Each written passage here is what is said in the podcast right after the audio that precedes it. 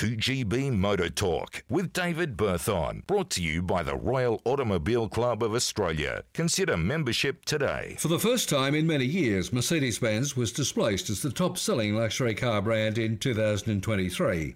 BMW stealing the top spot with 26,184 sales to Mercedes Benz with 24,315. Quite clearly, Mercedes agency sales model, where it sells its cars at a no discount national drive away price, clearly took its toll in total volume terms.